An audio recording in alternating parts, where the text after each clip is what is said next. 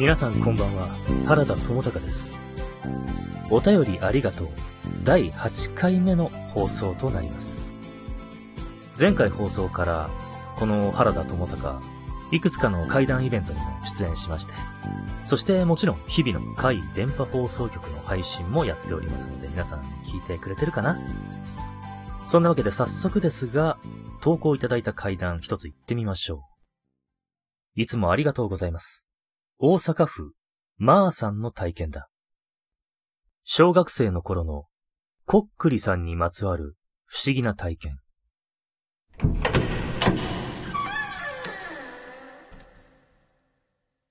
この体験は、40年以上経った今でも、鮮明に記憶に刻まれている体験です。禁じられた遊びとして知られ、1970年代半ばから1980年代の前半、日本中で大流行したこっくりさん。机の上に紙を置き、鳥糸50音の文字を決められた形に書いて、10円玉を数人で指で押さえて念じると、10円玉が勝手に動くという現象が心霊現象だと言われブームになりました。霊的な存在を呼び出すことで、不可思議な現象に見舞われることがあると言われていました。あれは小学4年生の7月の夕暮れ時だったと記憶しています。人気のない静まり返った教室は、怖い話を行うには絶好の場所でした。クラスの女子の一人が突然、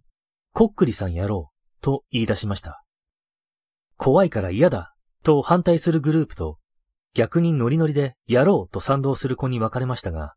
やろうというグループの数が勝り、結局、こっくりさんをやることになりました。僕はなんとなく気が進まなかったのですが、他の同級生たちとこっくりさんの準備を淡々としていきました。そして、一人一つの質問をするということで、こっくりさんを呼び出しました。最初は失敗したのか、全く無反応。二度三度と挑戦しますが、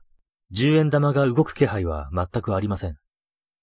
諦めの心境ながらも、これで最後にしようと、こっくりさんを呼び出すと、今まで、うんともすんとも動かなかった十円玉が、かすかに動き出しました。ゆっくりと動く十円玉を見て、誰かが動かしていないか視線で会話しますが、どうやら、本当に勝手に動いているようでした。一人一つの質問をすることをこっくりさんに告げると、ゆっくりと、肺の位置に十円玉が移動しました。そして各自、思い思いの質問をしていきます。なくしたものの場所や、明日の天気など、他愛のない質問ばかりで、次第に最初の雰囲気から変わって、面白半分の状態になっていきました。僕以外にも、これやっぱり誰かが動かしているんだろうな、と誰もが思っていたようです。しかし、ある一人の女子が、こっくりさんって実在するんですか？誰かが動かしているんではないですか？という質問をしたとき、状況が一変しました。十円玉は、実在する証拠を見せてやる。という文字を順番になぞり、それから、全く動かなくなりました。僕らは怖くなって、すぐにこっくりさんを中止しました。その翌日から、あの質問をした女の子が、長期間学校を休むということになったんです。先生にこっくりさんをしたことを言うべきかみんなで相談したんですが、やはり危険な遊びと言われていたので、僕らは先生には言えず、休んでいるその女の子の様子をこっそり見に行くことにしました。放課後、その子の家の玄関の呼び鈴を鳴らしたんですが、全く反応がなく、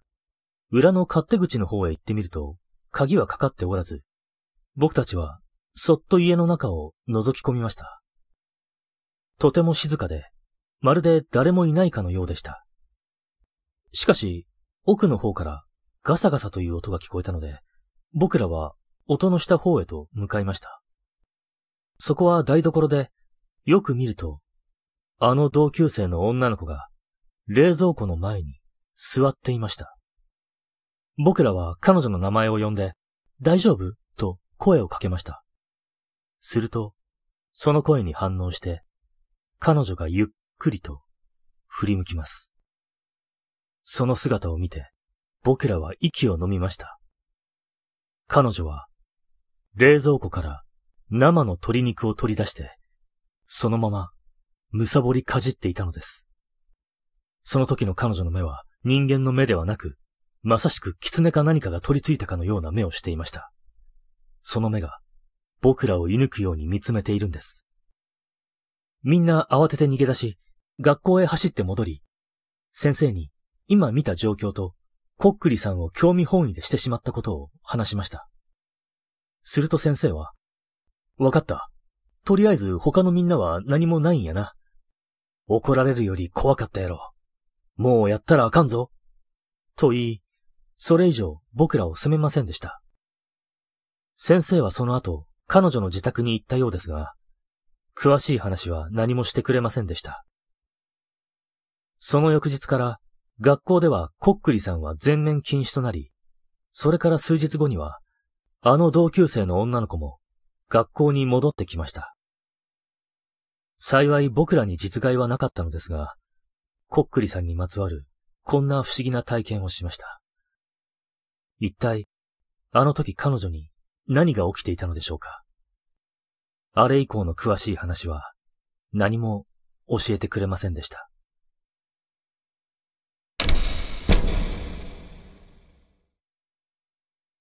コックリさんにまつわる体験談、やっぱりこれは少なくないですよね。まあ、海電波放送局でもね、他にコックリさんの話いくつかやってますけど、やっぱ流行りましたからね。僕もね、やっぱ小学生の時にやったことあるんですけど、残念ながら何にも起こりませんでしたね。まあ、それと似たような感じのね、キューピット様だとか、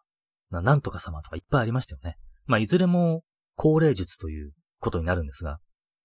そうですね、コックリさんの話だと、割と最近聞いた話では、これ、その方のね、お母さんが昔体験した話ということで、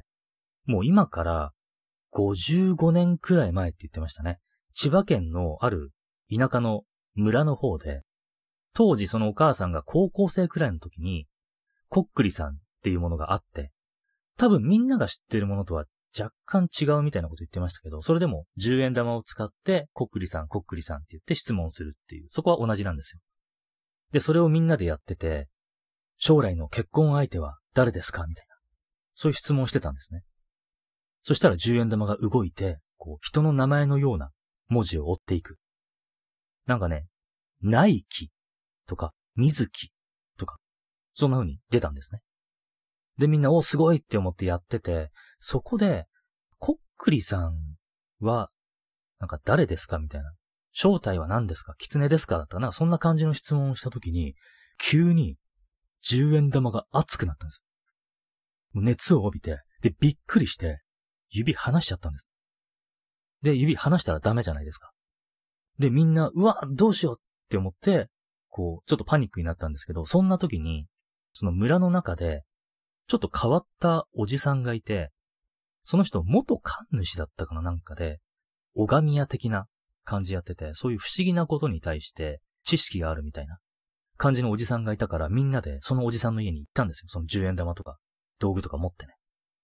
で、そしたらそのおじさんのその家の中にいろりみたいなものが中央にあるんですけど、そこのところに10円玉とか持ってって、おじさんがなんか信用しねえからな、みたいな。なんかそのコックリさんに対する否定的な言葉を言うんですって。そしたら、そのいろりの灰のところにバンバンって、獣の足跡みたいなやつが、4つくらい、急についたんです。で、みんなびっくりしてたんだけど、おじさんは、よし、これで大丈夫だ。あとは任しとけ、みたいなこと言って、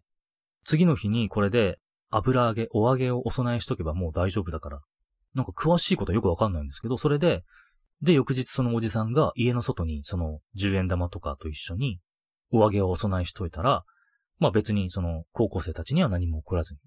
解決したっていう話があったそうですね。まあいずれにしてもね、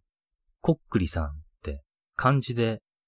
狐、犬、狸ですか？こっくりさんって書いて、だいたいなんかその低級な動物霊がやってくるみたいなその可能性が高いみたいな話もあるんで、割と今の話はなんか、ドストレートで、獣のこの足跡が出たし、先ほどのマーさんの話では生の肉をかじるっていう、それも獣じみてるし、だいたいやっぱそういう方向性に行きますよね。でもやっぱりそれはそこら辺にいる動物霊が来るっていう話だから、微妙にバリエーションが多いんですよね。まあ中にはその動物じゃなくて人間ぽい霊に取り憑かれたっていう話もありますし。だからやっぱりね、こう、いつになっても、こっくりさんの話を聞くと、ワクワクしますね。かといって別に推奨しているわけではありませんよ。一応念のため。ここ数ヶ月は、お便りで階段を送ってくれるというのは、ちょっと少なくなってたんですけど、Spotify の方でコメント機能っていうのが新しくつきまして、まあ、そっちの方で感想をいくつもいただいて、とてもありがたい限りなんですが、そう、ポッドキャストね。最近、Google ポッドキャストの方でも始めたんですが、どうやらそっちの方で微妙にトラブルがあって、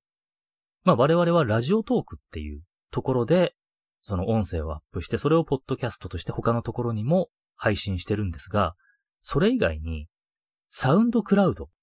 にも怪異電波放送局って置いてあるんですよ。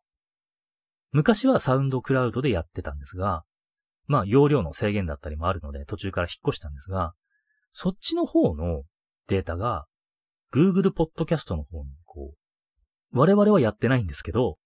拾われてしまっていて、現状 Google Podcast には怪異電波放送局が2つあるっていう状況になってるんですよ。で、まあそれはやっぱりややこしいし良くないということで、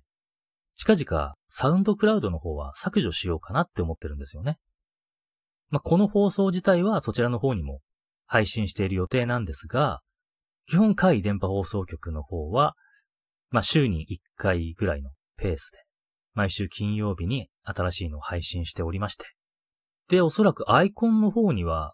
水色のあの怪異電波放送局ってなって、ちょろっとこう、ラジオトークみたいなの書いてある。書いてある方と書いてない方があったら、書いてある方が残るので、もし今まで違う方で聞いてたよとかって方がいらっしゃいましたら、もしくはサウンドクラウドでちょこちょこ聞いてたんだけどなって方がいらっしゃいましたら、他のポッドキャスト、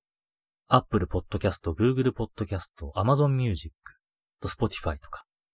そういったところでお聞きいただければなと思います。そして感想や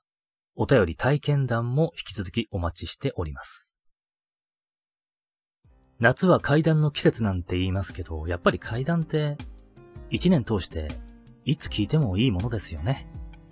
そんなわけで日々の更新をするために、皆さんからお聞きした体験談をまず台本にしつつ、そしてそれを収録して、編集してっていうことをこれからもガンガンやっていかなければいけませんので、皆さんこれからも引き続きぜひ聞いていただいてそして応援してくださいね。では本日はこの辺で、原田智隆でした。またね。